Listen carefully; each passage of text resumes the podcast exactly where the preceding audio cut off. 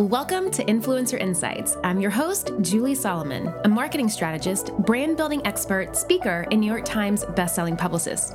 In this 10 minute training series, I answer your most asked questions and sought after advice about blogging, online branding, and influencer growth with step by step strategies you can take action on right away. Hi, Sarah. Hey, Julie, how are you? I'm doing great. It's so great to have you on with us today. Yeah, thank you so much. Yeah, of course. So let's dive into your question. So, my question is How do you get past the fear of feeling like you don't have a seat at the table or value to offer, especially in an industry like mine is fitness, where there's already just so many people there doing it and doing it well?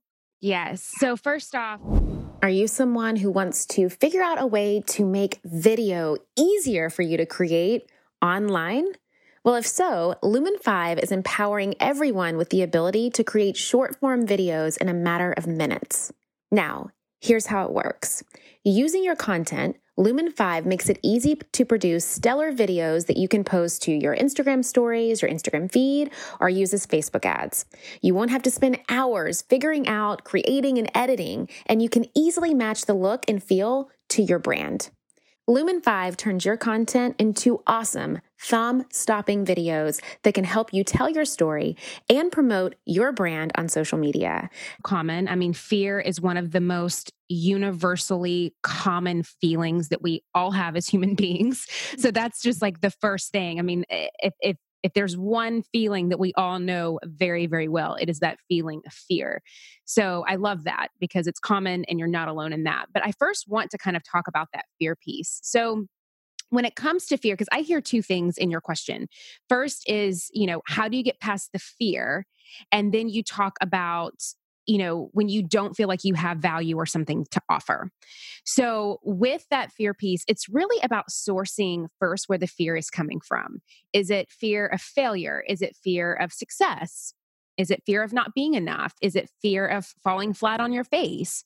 Um, and really start to kind of get curious um, about what actually may be helpful or interesting about that fear that you have. What is it really teaching you about the way that you speak to yourself? Because that is huge. Maybe beliefs that you have. Like, for example, if it's, you know, I have a fear that I'm not going to be able to stick out among the saturation because there's so many other people here. I mean, what you're essentially saying to yourself at that point is, I'm not big enough to shine. I can't, you know, and then the comparison comes in. I can't shine as much because there's already so much stuff going on here. So it can actually really teach you a lot about the way that you speak to yourself and about those core beliefs that you may have, those loops that you may have going in, into your head about your ability to thrive and your ability to succeed. Then, what you really want to do after that is use your fear as essentially a source of action. You want to follow your fear. And there was a quote by a guy named Gavin de Becker, who's an author and he's like a top national security specialist. And he said something brilliant once about fear. And he said, and you've actually probably heard it from a lot of other people saying it, but he says, action is the antidote to fear. So, again, action is the antidote to fear. So, you really want to think about fear as being this compass, this directive, if you will, on what will be the next the next be- best action for you to be able to take. And then you kind of want to think of it about seeing the fear as what could be the possible payoffs? You know what is the best thing that could happen? And kind of write down some of those pros, if you will. And um, the other thing that I love is that when you think of it as an acronym, there's acronym. There's so many different things out there, right? With fear, you can think of it as false evidence appear, appearing real. Another one is face everything and rise. And I love that because I feel like it's really about showing up doing the best work that you can do, even though you cannot control or predict the outcome, even though you may have fear. It's really about being brave and really terrified at the mm-hmm. exact same time.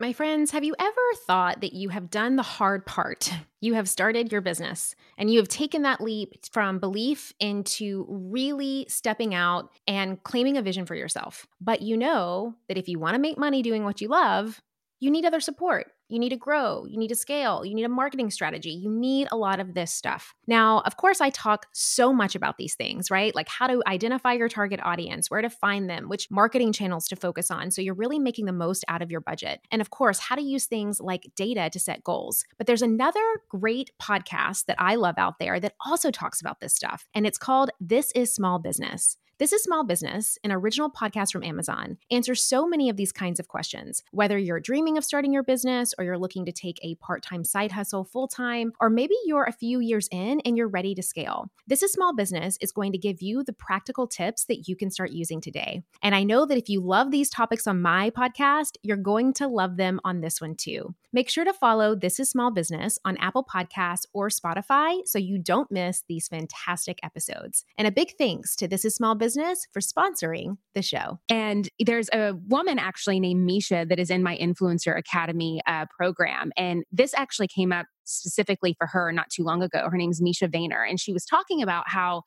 she had this fear going on for months, if not years, because she didn't want to make the wrong decision, right?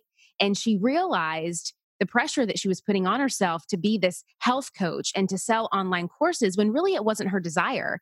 And that pressure was actually repelling her from really going towards something that she really wanted to do. And it was really taking the joy out of something that she truly loved. So when she really took that pressure off, when she decided to, you know, face everything and rise, when she decided to take the action, even though she could not predict the outcome, that's when she really realized that you know what she really enjoyed naturally what was fun what was free and just didn't really want to kind of put that pressure on herself to to force herself into this box and to be a certain way and so that got her right back to what she really wanted to do and kind of working the steps that we go through through the academy piece is what specifically helped her but it's really about getting to that mindset of you know this may be scary I may have a fear, of failure. I may have a fear of letting someone down. Maybe I feel stupid doing this because my family doesn't support me or they don't get this online thing or they think I'm crazy or whatever it is.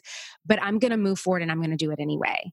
And so that's kind of the first piece. The second piece that I wanted to go through with you is that value piece of feeling like you don't have value. And really, that just comes from within. You know, there is no value police out there, you know, Sarah, waiting to arrest you for not having value. And I think that when it comes to value, it's such a common thing for us as human beings to seek that and to and to look for that outsourced, right? We seek it from someone else or we seek it for something else. It's kind of like power, right? We feel like someone's going to give that to us or it's going to be bestowed to us once X, Y, and Z happens. But that's not really how it goes at all. No one gives you the value. No one, no one bestows that to you. That's really what you have to find within yourself. You have to believe in what you offer. You have to believe in what you put on the table. And you even think of it in this way, Sarah. Let's say that I, you know, wanted you to go uh, to a event with me, right? A workshop with me. But I was like, you know, Sarah, I don't really know about this workshop. Like, I don't really believe in it. I don't really think it's going to be that great.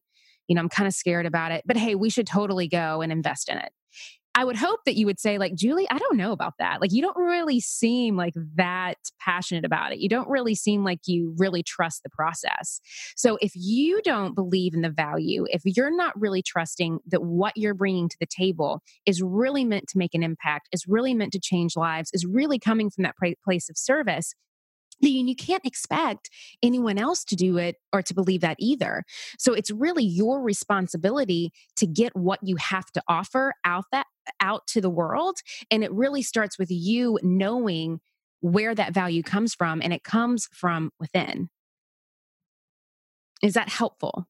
It's so so helpful. Is there anything else that you want to ask on top of those responses? I don't think, I mean, you gave, gave me a lot to think about, like a lot to like kind of journal about and dive into and kind of really get to the root of, you know, what scares me from taking more action than I'm already taking. Yeah. So that's like a big takeaway for me. Yeah. And a couple of action steps that you can take once we get off this call is when you sit down to journal, ask yourself questions like this Who would I be without this fear? Who would I be without this feeling that there's already so many people that are already doing this, therefore there's no room for me. who would I be? What could I accomplish without believing that I've already missed my moment? What could I possibly, you know, create if I didn't believe that there was no room for me? And start flipping it on its script that way. You know, really start thinking it in those terms of what could be the possibilities? What could I potentially cre- create? How could I grow if I didn't have this feeling? and then really start to get curious on what are these fear pieces telling me about myself it's really it's not about resisting the fear it's not about being terrified of the fear it's really about seeing it for what it is kind of honoring it in a way because it's going to be teaching you about yourself and then letting that be a compass towards some of the the action steps that you'll need to take to really make it to that next step. Perfect. Awesome. Well thank you so much for your question.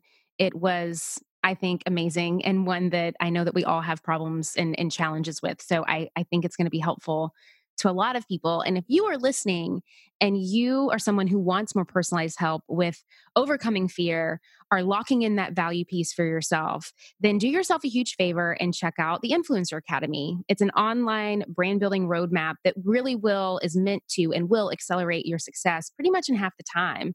So, some of what I shared today can be found in the Academy. And I just gave you a little taste of how we kind of walk through there. So you can go to the influenceracademy.org to check that out and get immediate and instant access. And again, Sarah, thank you so much for coming on and for showing up. I mean, this was an action step, right? like this was this was the first step to you having that antidote to that fear. So I really appreciate you being here today. Yeah, thank you so much for your time and for answering my question. Thank you. Thanks. Before you go, remember to screenshot this episode and share it with me over on Instagram by tagging me at Jules Solomon and hashtagging the Influencer Podcast. I always love to see who's listening alongside me. All right, that is it for today. Now, as you know, some of our best conversations actually happen after the show. So I want you to find me on Instagram, head on over to our Facebook group at the Influencer Podcast, and let me know your thoughts about today's show. All right, I will see you again, same time, same place next week.